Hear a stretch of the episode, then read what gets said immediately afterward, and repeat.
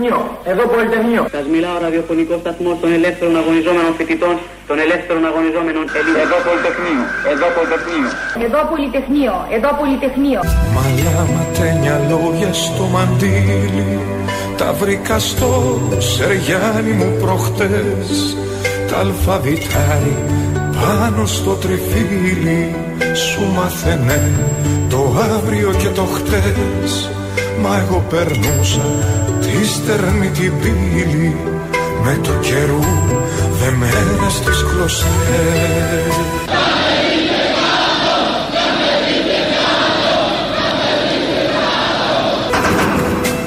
Τα ειδόνια σε χτυκιάσανε στην τρία Που στραγγίξες χαμένη μια γενιά. Καλύτερα να σε έλεγαν Μαρία Και να ζουν ράφτρα μες στην κοκκινιά. Κι όχι να ζεις μ' αυτή τη συμμορία. Και να μην ξέρεις τ'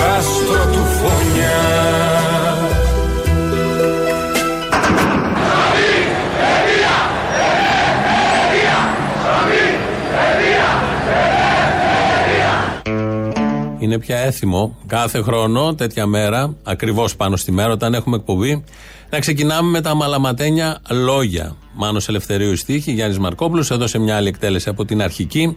Και τα μαλαματένια λόγια είναι αυτά. Εδώ Πολυτεχνείο, εδώ Πολυτεχνείο και κυρίως το ψωμί, παιδεία, ελευθερία. Είναι τα λόγια που έβγαιναν και αντιχούσαν εκείνες τις μέρες πριν 48 χρόνια, τέτοιες ώρες, από το Πολυτεχνείο σε όλη την Αθήνα μέσω του ραδιοφωνικού σταθμού που είχαν φτιάξει οι φοιτητές. Οπότε θα τηρήσουμε και φέτος το έθιμο, το καταλάβατε, ξεκινάμε έτσι. Θα συνεχίσουμε, θα αναλύσουμε και θα φέρουμε στο σήμερα τα μαλαματένια λόγια. Κυρίως τις τρεις λέξεις. Το ψωμί, παιδεία, ελευθερία. Στο σήμερα λοιπόν το ψωμί. Το μήνα έδινα 450 ευρώ για τρόφιμα. Είμαστε πενταμελής οικογένεια. Και αυτή τη στιγμή πήγαμε στα 600 ευρώ. Η βενζίνη ήταν 30 ευρώ, το εισι- 30 ευρώ δίναμε τη βδομάδα για βενζίνη και πήγαμε στα 50 ευρώ. Για το φυσικό αέριο, πέρσι το καλοκαίρι πλήρωσα 35 ευρώ που δεν γέμε φυσικό αέριο. Το χρησιμοποιούμε για να ζεσταίνουμε το νερό μόνο, μόνο το νερό, χωρίς τη θέρμαση.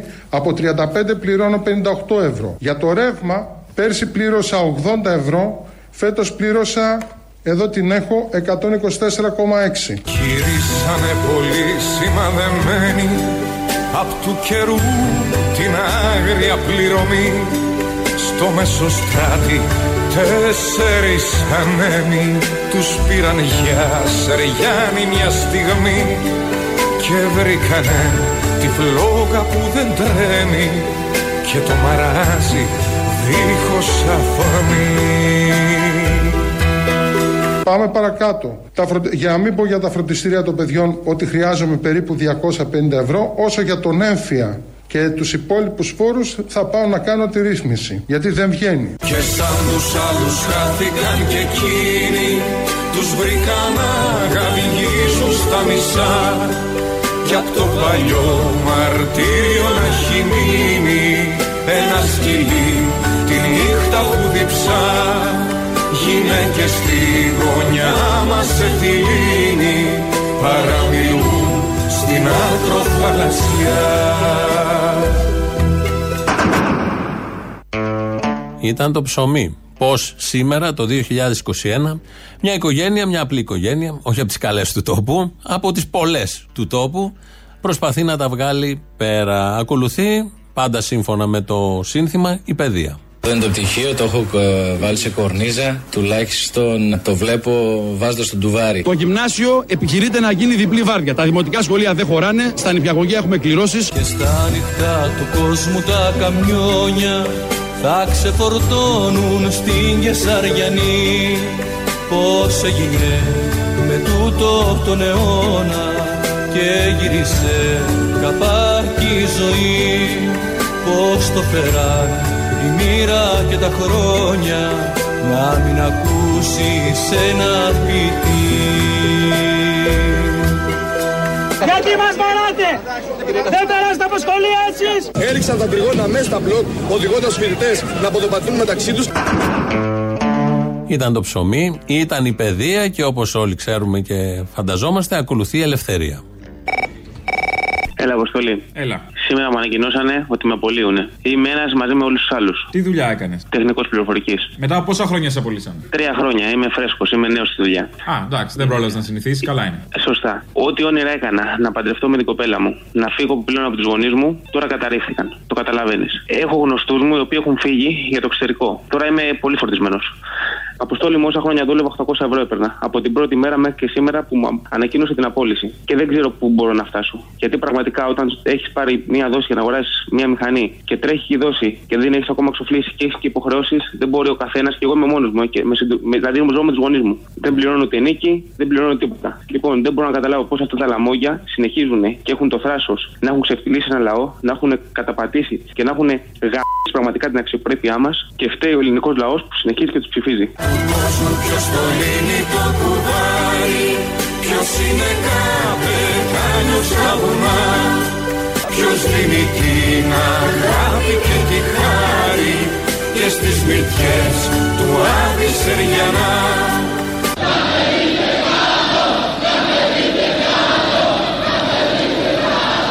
Μάλα ματένια,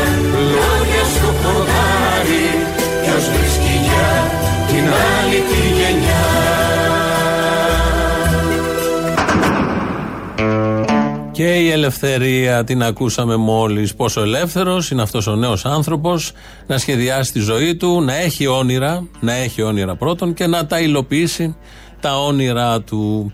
Συμπυκνωμένο το ψωμί παιδεία ελευθερίας στο σήμερα. Ελευθερία έχει και άλλες βέβαια διαστάσεις και πτυχές. Θυμόμαστε όλοι τι είχε γίνει πριν λίγο καιρό στο ΕΠΑΛ πάνω στη Σταυρούπολη με τους Ναζί, τους μικρούς, τους εκολαπτώμενους, με τους ναζιστικούς χαιρετισμούς και ό,τι είχε ακολουθήσει με τον εκφοβισμό εκεί των μαθητών, τα αίματα μέσα στο σχολείο. Δεν ε, έχει περάσει περίπου ένας μήνας και το θέμα συνεχίζεται. Μία μητέρα σήμερα το πρωί στην πρωινή εκπομπή του Μέγκα ε, πήρε τηλέφωνο και κατήγγειλε τα εξής. Στην προκειμένη περίπτωση όσο αφορά το θέμα του ΕΠΑΛ και 50 μέρες μετά τα επεισόδια που γίνανε τότε η κατάσταση παραμένει περίπου ίδια. Μπορεί να απομακρύνθηκαν οι πρωτοέτοι μαθητές αλλά δυστυχώς δεν ξέρω με ποιο μαγικό τρόπο τα παιδιά αυτά βρίσκονται σαν επισκέπτες μέσα στο χώρο του σχολείου φεύγοντας από τα δικά τους σχολείο, σχολεία ξαναπηγαίνοντας μέσα και εκφοβίζοντας πάλι λεκτικά τους μαθητές και προσπαθώντας να περάσουν αυτό το κλίμα του εκφοβισμού σε όλο το σχολικό περιβάλλον. Εσάς γιατί σας τυπήσανε. Μόνο και μόνο γιατί πήγα να πα... ήμουν από τους λίγους γονείς που πήγα να παρασταθώ στα παιδιά. Οι μαθητές χτυπιότανε και μάλιστα. κανένας από τους γονείς δεν πήγε να παρασταθεί τόσο στα παιδιά, τόσο και στους, και στο, και στους ίδιους μαθητές που ήταν τα παιδιά τους. Εγώ έτυχε να πάω. Ναι, χτυπήθηκα μόνο και μόνο γιατί ακριβώς πήγα εκεί πέρα. Οι απειλές συνεχίζονται. Οι μαθητές αυτοί που ήταν τότε, ε, που κάνατε επεισόδια, μπορεί να αποβλήθηκαν με αλλαγή περιβάλλοντος και σε άλλα σχολεία, αλλά παρόλα αυτά με μαγικό τρόπο ξαναβρίσκονται μέσα στο χώρο του σχολείου. Υπάρχει ένα πέπλο το οποίο ηρεμίας που υπάρχει, αλλά το θέμα είναι τα φιδάκια τα οποία γεννήθηκαν εκεί μέσα Έχετε δίκιο. κυκλοφορούν ακόμη και αυτή τη στιγμή. Τα φιδάκια. Το περιγράφει πάρα πολύ ωραία. Να το ακούσουμε, να το έχουμε στο νου μας. Φαντάζομαι και οι ντόπιοι εκεί το έχουν στο νου τους. Το λέει το, το, το, ο Ελευθέριου στο τραγούδι που ακούσαμε πριν, στο στίχο του, πω το έφερε η μοίρα και τα χρόνια να μην ακούσεις ένα ποιητή. Φαντάζομαι και αυτά τα παιδιά, τα φιδάκια ή και τα φίδια μεγαλύτερα, δεν έχουν ακούσει ποιητή και να τον έχουν ακούσει δεν έχουν καταλάβει. Ε, εδώ θα ακούσουμε τον ποιητή Γιάννη Ρίτσο στην πρώτη επέτειο εορτασμού του Πολυτεχνείου, ακριβώς στο κτίριο του Πολυτεχνείου. Όπα, όπου να είναι, θα σημάνουν οι καμπάνες. Αυτό το χώμα είναι δικό τους και δικό μας.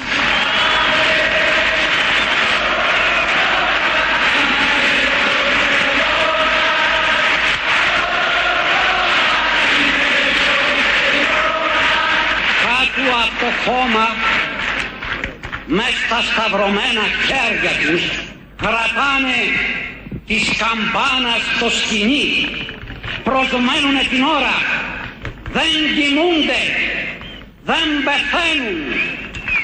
Προσμένουν να σημάνουν την Ανάσταση. Τούτο το χώμα είναι δικό τους και δικό μας. Δεν μπορεί κανείς να μας το πάρει.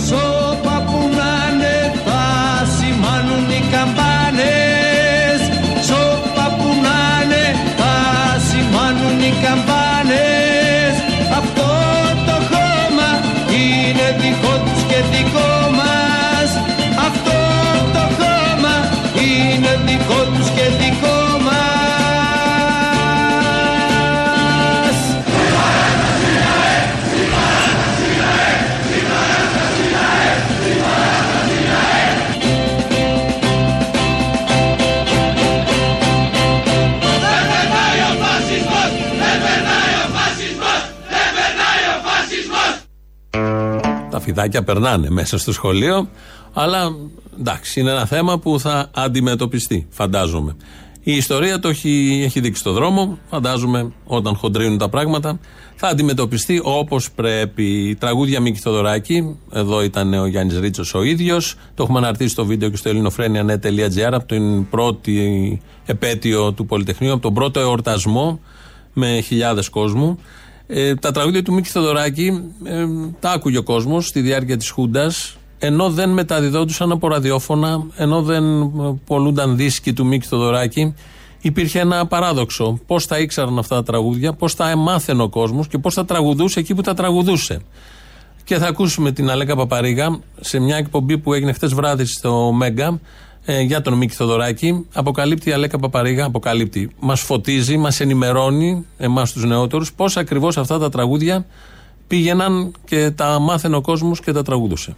Ιδιαίτερα στη διάρκεια της δικτατορίας είχαμε μάθει απ' έξω και ανακατατά τα τραγούδια που ξέραμε πριν και αυτά που μας ερχόταν σε πομπίνες τότε χέρι-χέρι διαδίδαμε και τα καινούργια του Μίκη. Ήταν και ένα είδος, ας πούμε, στην ουσία παράνομης δουλειάς. Ερχόντουσαν απ' έξω και διαδίδαμε.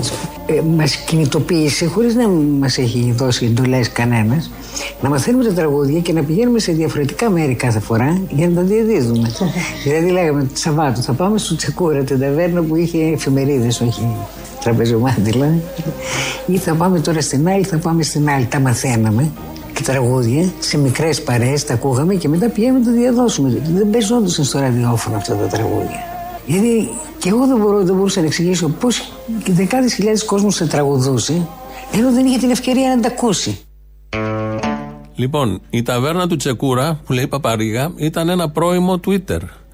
Οι άνθρωποι μάθαιναν τα τραγούδια, πήγαιναν τα τραγουδούσαν εκεί, σε εφημερίδες πάνω. Να τρως τώρα και να σου τύχει από κάτω κανένας Βασιλιάς, κανένας Παπαδόπουλος, φωτογραφία. Έκανες πέτρα την καρδιά, έτρωγες. Ή ίσως να λάδωνες κιόλας, όπως τους άξιζε με κανένα κεφτέ ή οτιδήποτε. Αυτά λοιπόν έτσι μέσα στη διάρκεια της Χούντας μπορούσε να γίνει διάδοση των τραγουδιών. Ε, να θυμίσουμε ότι ηγέτης της Χούντας ήταν ο Γιώργος Παπαδόπουλος, ο οποίος είχε μιλήσει και είχε αποκαλύψει το ιδεολογικό πλαίσιο μέσα στο οποίο κινήθηκε η Χούντα, και όχι μόνο η Χούντα, όλο το σύστημα από τον Εφήλιο και μετά, στο ίδιο πλαίσιο εκινήτο, για να μιλήσουμε και τη γλώσσα τη γνωστή. Έχ- θα τον ακούσουμε εδώ να το περιγράφει αυτό το πλαίσιο και έχουμε βάλει μέσα μία λέξη από τον ε, Μάκη Βορύδη. Η λέξη είναι το φυσικά, που το λέει τόσο ωραίο ο Μάκης Βορύδης. Μάκης Βορύδης, επειδή σήμερα Έχουμε επέτειο κατά της Χούντας να θυμίσουμε ότι είναι ο Υπουργός Εσωτερικών αυτής της κυβέρνησης και ήταν πρώην επικεφαλής της νεολαίας των Χουντικών. Για να μην ξεχνάμε τι ακριβώς έχει γίνει. Ο καθένας μπορεί να πιστεύει ισχύον σύστημα επιθυμεί.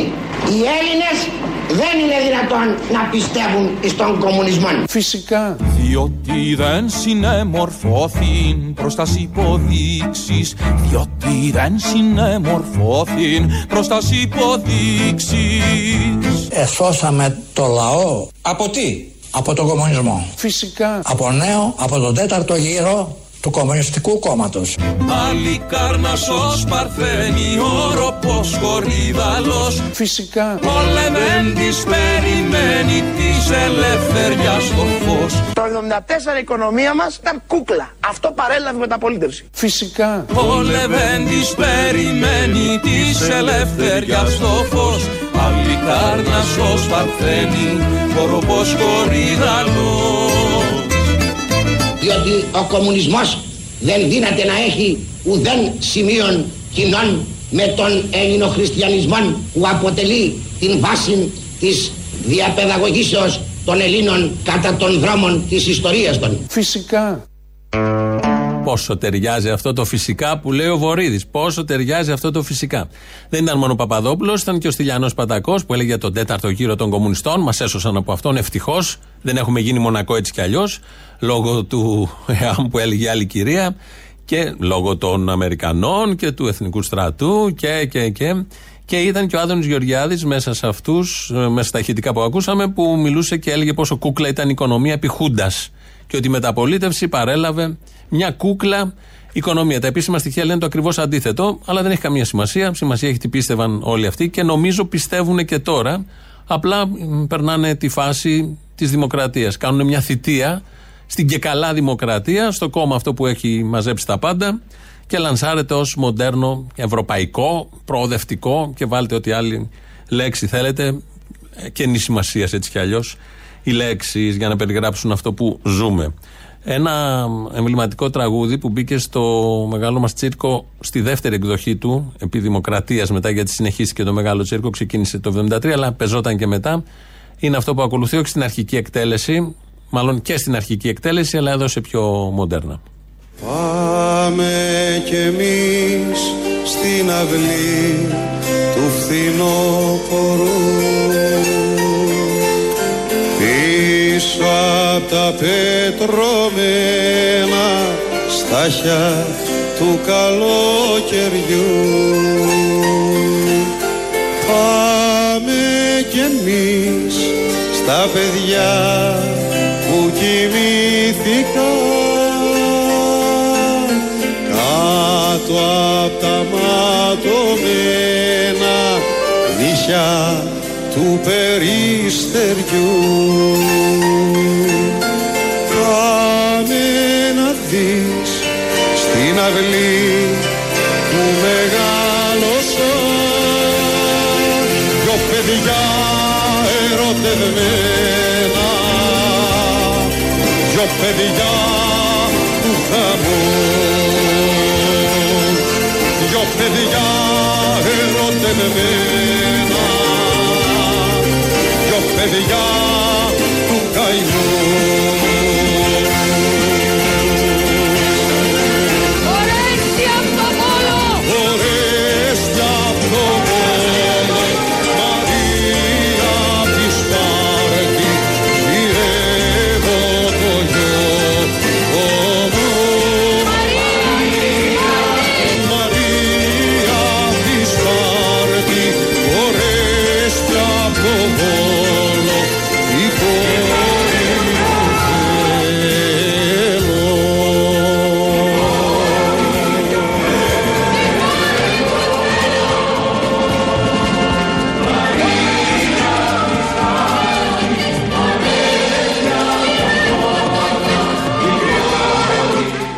περάσαμε στην πρώτη εκτέλεση. Το ξέρουμε όλοι, προσκύνημα ο τίτλος. Η... Α, ας ακούσουμε λίγο. για λίγο τη μετάδοση των ειδήσεων. Μείνετε στους δέκτες στο ίδιο μήκος κύματος. Την έκανε την έκκληση.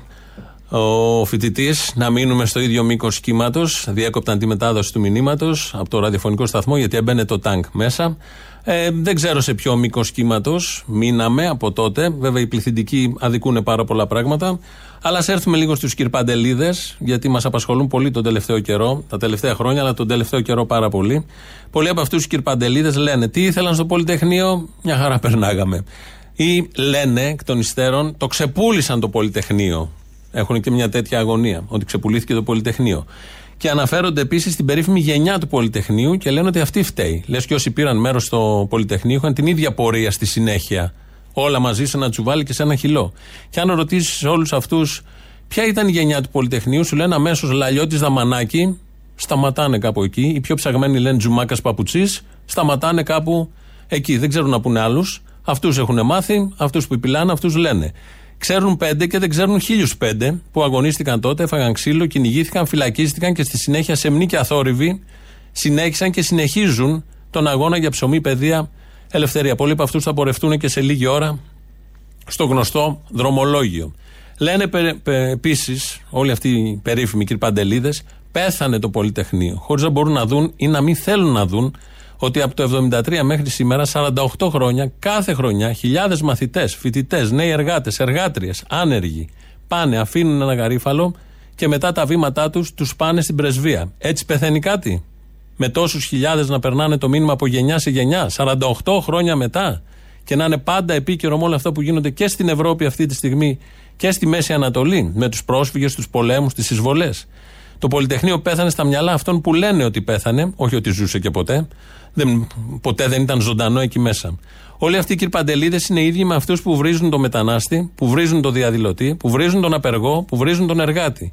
Είναι ίδιοι με αυτόν που βρίζει το Ζακ, τον Γρηγορόπουλο, το Φίσα, οι ίδιοι με τους κυρπαντελίδε που έβριζαν τα παιδιά του Πολυτεχνείου τότε και έλεγαν και λένε ακόμη και σήμερα ότι στη Χούντα χορτάσαμε ψωμί. Ή αυτοί που λένε σήμερα χρειαζόμαστε μια Χούντα. Κυρπαντελίδες του τότε, αλλά κυρίως κυρπαντελίδες του σήμερα, ένα μήνυμα από εμάς εδώ. Κάνω μια εκπομπή, κάνουμε μια εκπομπή που οφείλει να έχει πλατιά απήχηση, να απευθύνεται σε ένα ευρύ κοινό, γιατί αυτό θα φέρει νούμερα, έσοδο, θα μας δίνει πάντα δουλειά κτλ. κτλ. Τα ξέρετε, τα φαντάζεστε. σω θα έπρεπε να σας χαϊδέψουμε ή να πούμε ότι είστε περιπλανημένοι, όπως λέγανε πολλοί για όσους είχαν ψηφίσει Χρυσή Αυγή. Είστε καλύτεροι να μην πούμε τίποτα για εσάς, για να σας έχουμε ως κοινό, ακροατές, να κάνουμε δηλαδή τα στραβά μάτια. Δεν, επιλέγω, δεν επιλέγουμε τίποτα από αυτά. Για τον απλό λόγο ότι τίποτα καλό δεν μπορεί και δεν υπάρχει περίπτωση να γίνει με εσάς. Σαπίλα εκπέμπετε, σαπίλα είστε. Σας λέω όμως ειλικρινά ότι οι απόψεις σας με αειδιάζουν και κάθε μέρα όλο και περισσότερο. Οι κραυγές σας, η αγραμματοσύνη σας, ο μισανθρωπισμός σας, οι επιλογές σας, η αισθητική σας μου προκαλεί απέχθεια. Είστε ο πάτος. Το αποδεικνύεται καθημερινά. Και είναι κατάλληλη μέρα για να σας απευθύνω μια ευχή μέσα από το ρεφρέν του τραγουδιού που ακολουθεί, μέσα από την καρδιά μου, μέσα από τα βάθη της καρδιάς μου, με όλη τη δύναμη της ψυχής μου, σας το φωνάζω, χωρίς μπιπ και όσο πιο δυνατά μπορώ.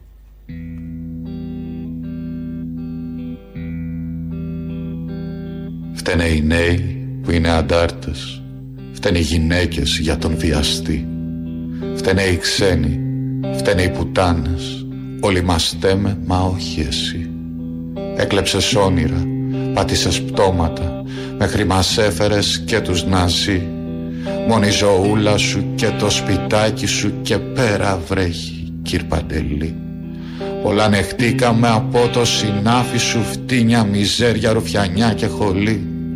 Σφίξ τη γραβάτα σου, πας και γλιτώσουμε και σάλτα γάμι σου πια κύρ Παντελή.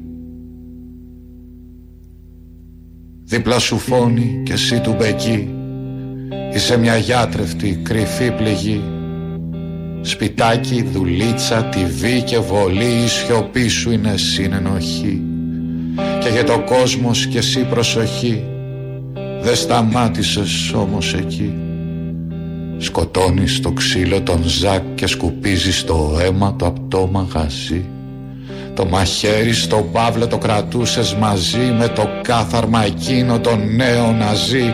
Σφάζεις γυναίκες που δείχνουν πυγμή γιατί όλοι μας ζούμε για μία τιμή.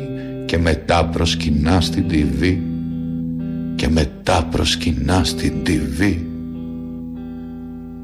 Καμαρώνεις τους φόνους σου σε χάιντε φινή και μετά φαγητό και στο Θεό προσευχή και νανάκια γλυκά χωρίς καμιά ενοχή και το άλλο πρωί ξανά απ' την αρχή και για το κόσμος και εσύ του μπεκί.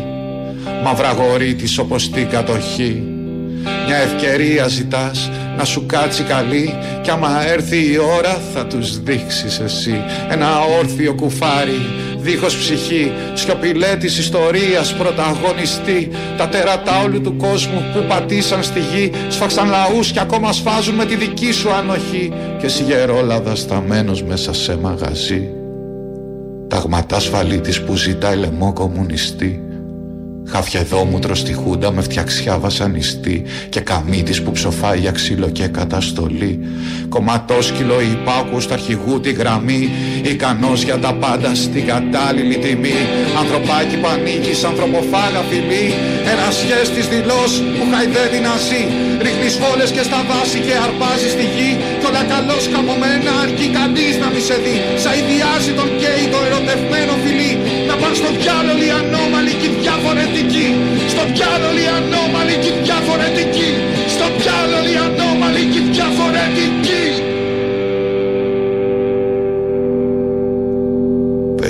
στην κατάλληλη στιγμή. Ακόμα λίγο σιωπηλός, ακόμα λίγο υπομονή. Και που θα πάει, θα έρθει, δεν μπορεί.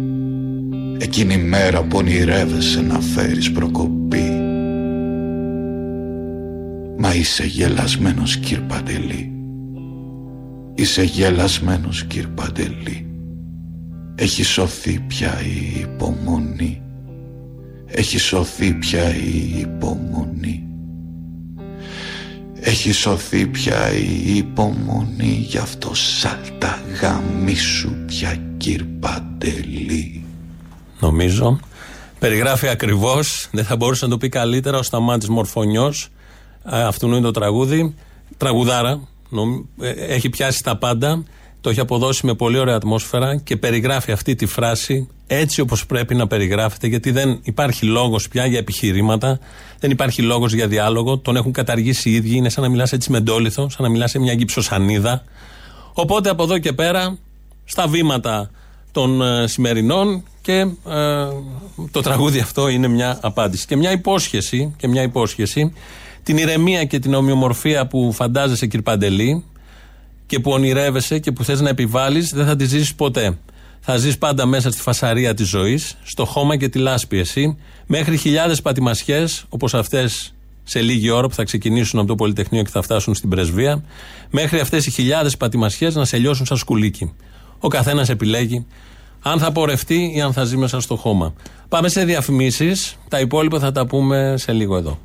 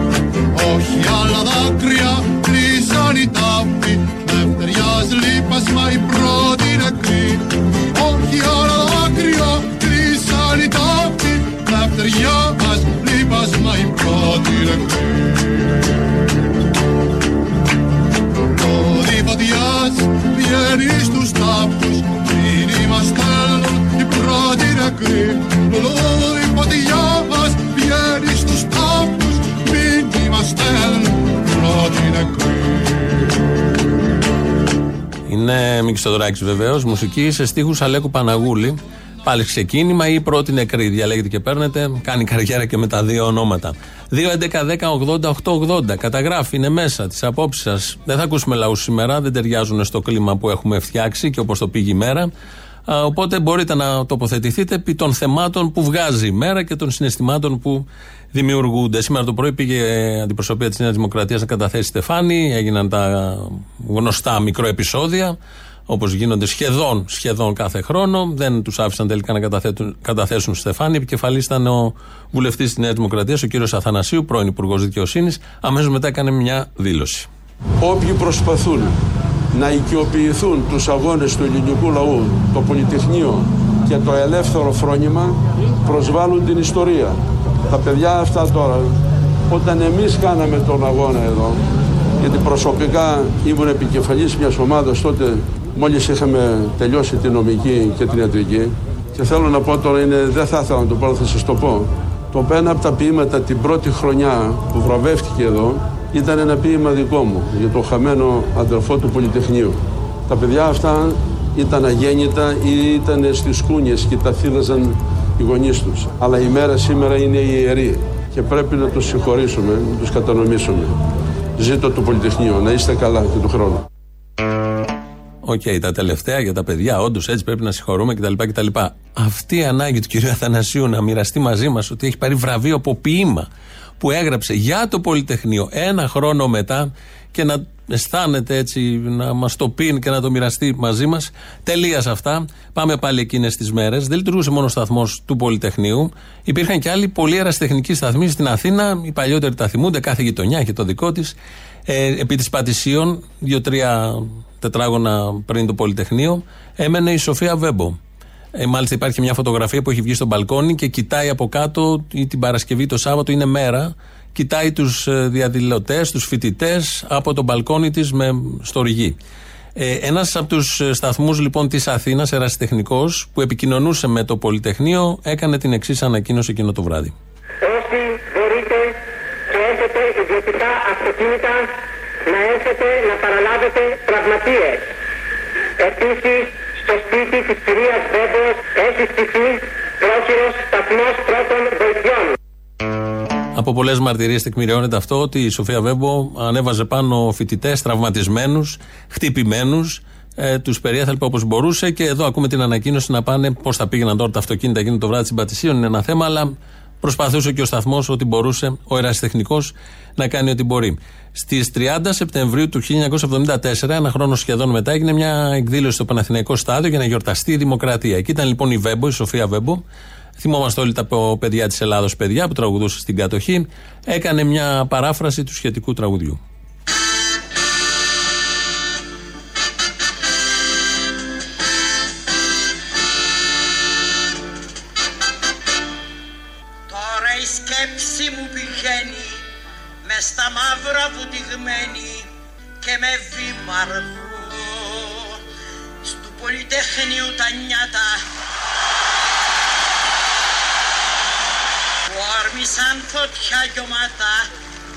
Στο φασίστα εχθρό. Σε καμάρωσα αγόρι κοπελιά μόναχο κόρη και έκανα μια ευχή. Τέτοιους γιους να είχα να θρέψει τέτοιες κόρες να είχα θρέψει μάνα τυχερή παιδιά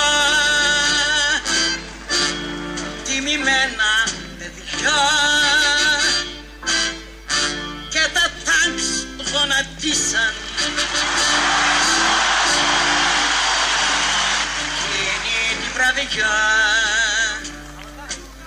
παιδιά. Απ' αυτή τη βραδιά. Ανασένει η Ελλάδα. Έφυγε η σκλαβιά. Με το αίμα σας παιδιά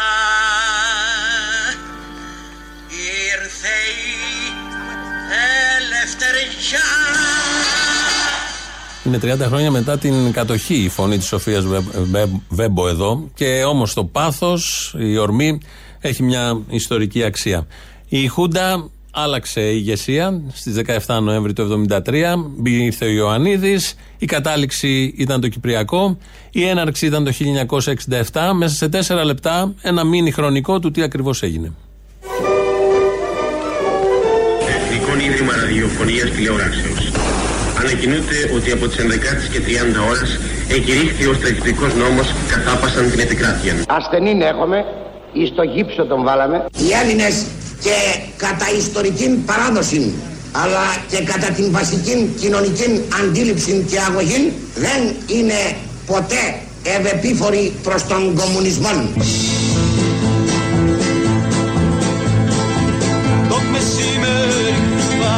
Γραφείο Μέτρα τους τύπους στο αίμα μετρώ Είμαι τρεκτάρι με έχω κλείσει στο σφαγείο Σήμερα εσύ, αύριο εγώ Ήταν μια πόρτα παλιά, ξύλινη, ε, που οδηγούσε την ταράτσα πάνω. Δίπλα στο κελί το δικό μας είναι ένα άλλο μικρότερο κελί, πολύ μικρότερο, που βάλανε μόλις τον πιάσανε τον Ανδρέα του Λετάκη. Το είδαμε ότι τον πήραν και τον είδαμε που τον ανεβάσανε από το φεγγίτι αυτό πάνω στην ταράτσα και ακούγαμε τις καραβιές του. Λείπουν το βράδυ στην ταράτσα τον Ανδρέα Μέτρα τους τύπους στον πόρτο μετρό Πίσω από τον τοίχο πάλι θα είμαστε παρέα Και καθόμουν λοιπόν εκεί με το αυτό και το χτυπούσα. Ταχτάκ εσύ, ταχτάκ εγώ. Το χτυπούσε και αυτός. Βράδυ στην τάτσα τον Ανδρέα Απ' απ' τον τοίχο πάλι θα είμαστε παρέα. Θα φτάμε εσύ, θα εγώ. Πάει να πει σ' αυτή τη γλώσσα τη βουβή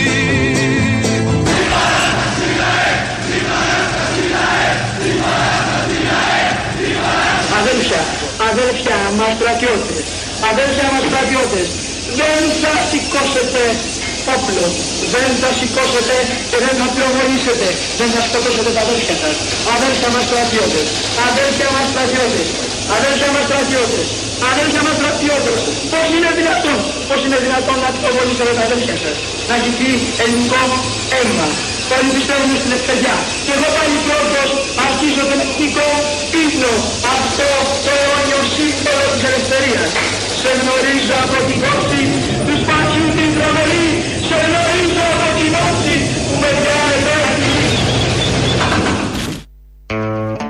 Όταν πραγματικά νιώθεις κάτι, όταν ακούς τον εθνικό ύμνο, γιατί σε πολλές περιπτώσεις, κυρίως τα τελευταία χρόνια, αυτοί που τραγουδούν, ψάλουν τον εθνικό ύμνο, δεν θες να το ακούς, για να μην πω ότι ντρέπεσαι κιόλας από αυτά τα στόματα που βγαίνει. Ε, ακούσαμε και ξεκινήσαμε με τα μαλαματένια λόγια του Μάνου Ελευθερίου. Έχει γράψει και ένα άλλο με λόγια. Γενικώς έχει γράψει πολλά με λόγια. Ε, τα λόγια και τα χρόνια. Το οποίο τραγούδι έχει ιστορία. Αλλιώς ακουγόταν στην αρχή, μέσα στις μπουάτ από τον Νίκο Ξυλούρη. Αλλιώς στην πορεία. Το ξεκινάμε με Αλκίνο Ιωαννίδη που το λέει καταπληκτικά μαζί με την κλασική εκτέλεση του Γαργανουράκη. Τα λόγια και τα χρόνια τα χαμένα Και τους καημούς που σκέπασε καπνό Η ξενιτιά τα βρήκε αδελφομένα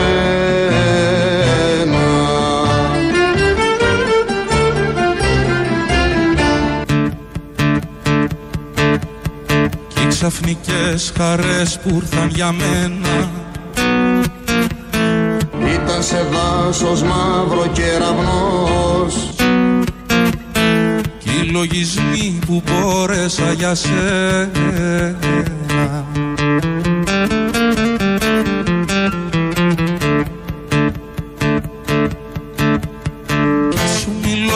μιλώ σαυλές και σε μπαλκόνια. Και σε χαμένους κήπους του Θεού. Κι όλο θα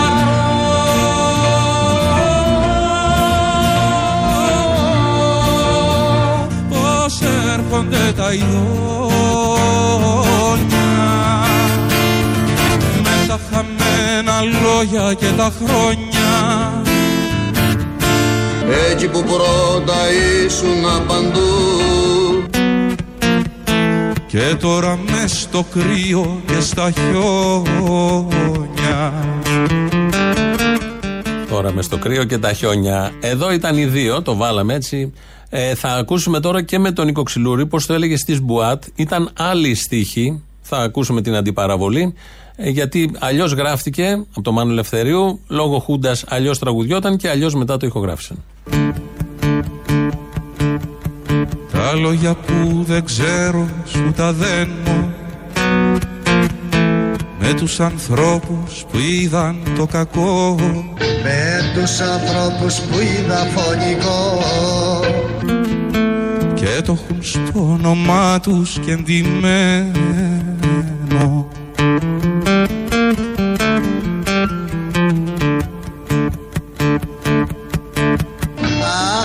σπέρνει δάκρυα και τρόμο. Περιζητεί να βγει θανατικό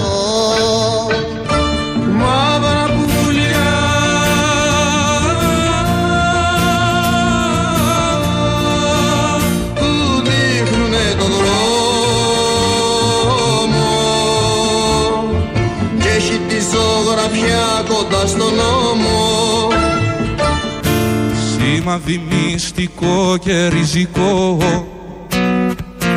Πως ξεφύγει από ανθρώπους και από νόμο. Πως ξεφύγει από τον άδει και από τον κόσμο.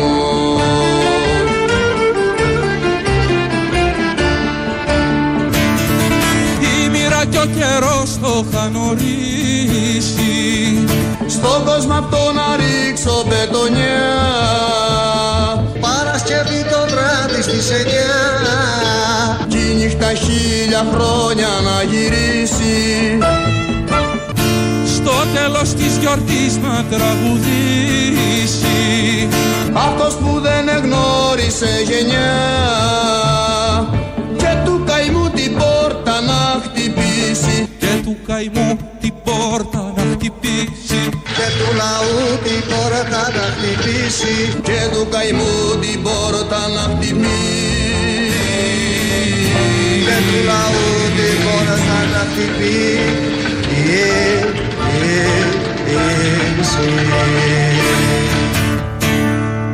Του λαού έλεγε το αρχικό. Του λαού την πόρτα. Δεν θα πούμε την παροιμία. Του λαού την πόρτα όσο θέλεις βρόντας σε καμία περίπτωση. Σήμερα το πρωί βγαίνει λοιπόν ο Γιώργος Παπαδάκης, διάλεξε ανήμερα Πολυτεχνείου να έχει τον Άδωνη Γεωργιάδη καλεσμένο. Βεβαίως τον ρώτησαν, στέλναν οι ακροατές, τηλεθεατές, ένα ερώτημα.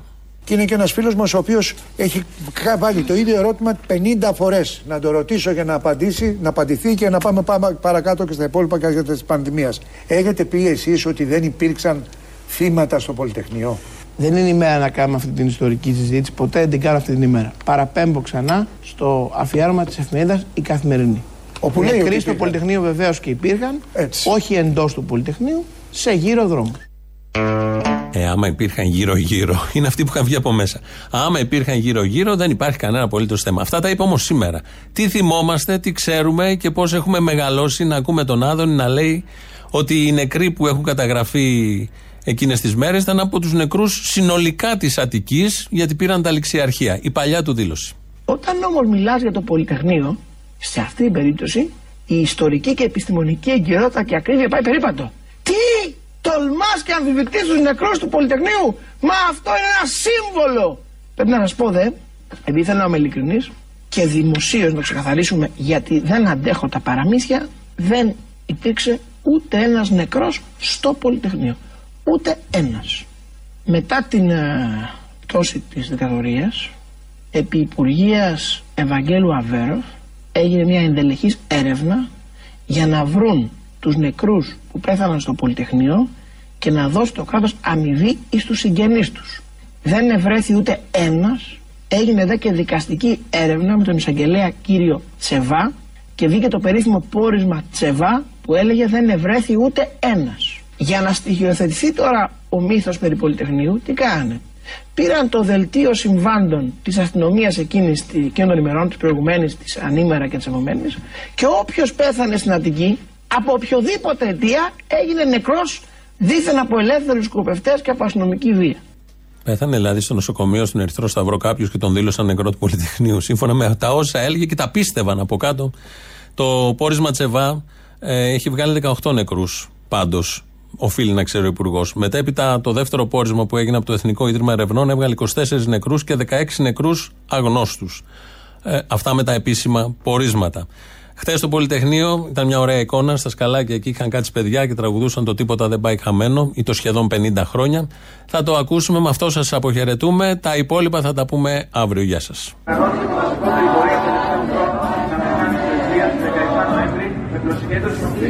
με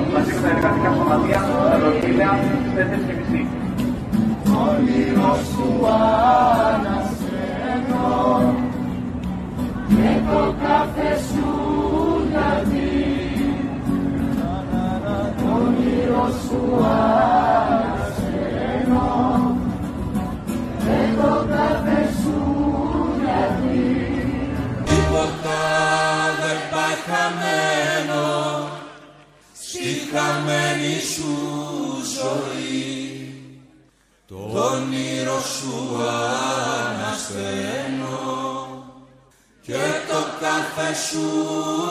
γιατί το όνειρο σου ανασταίνω και το κάθε σου γιατί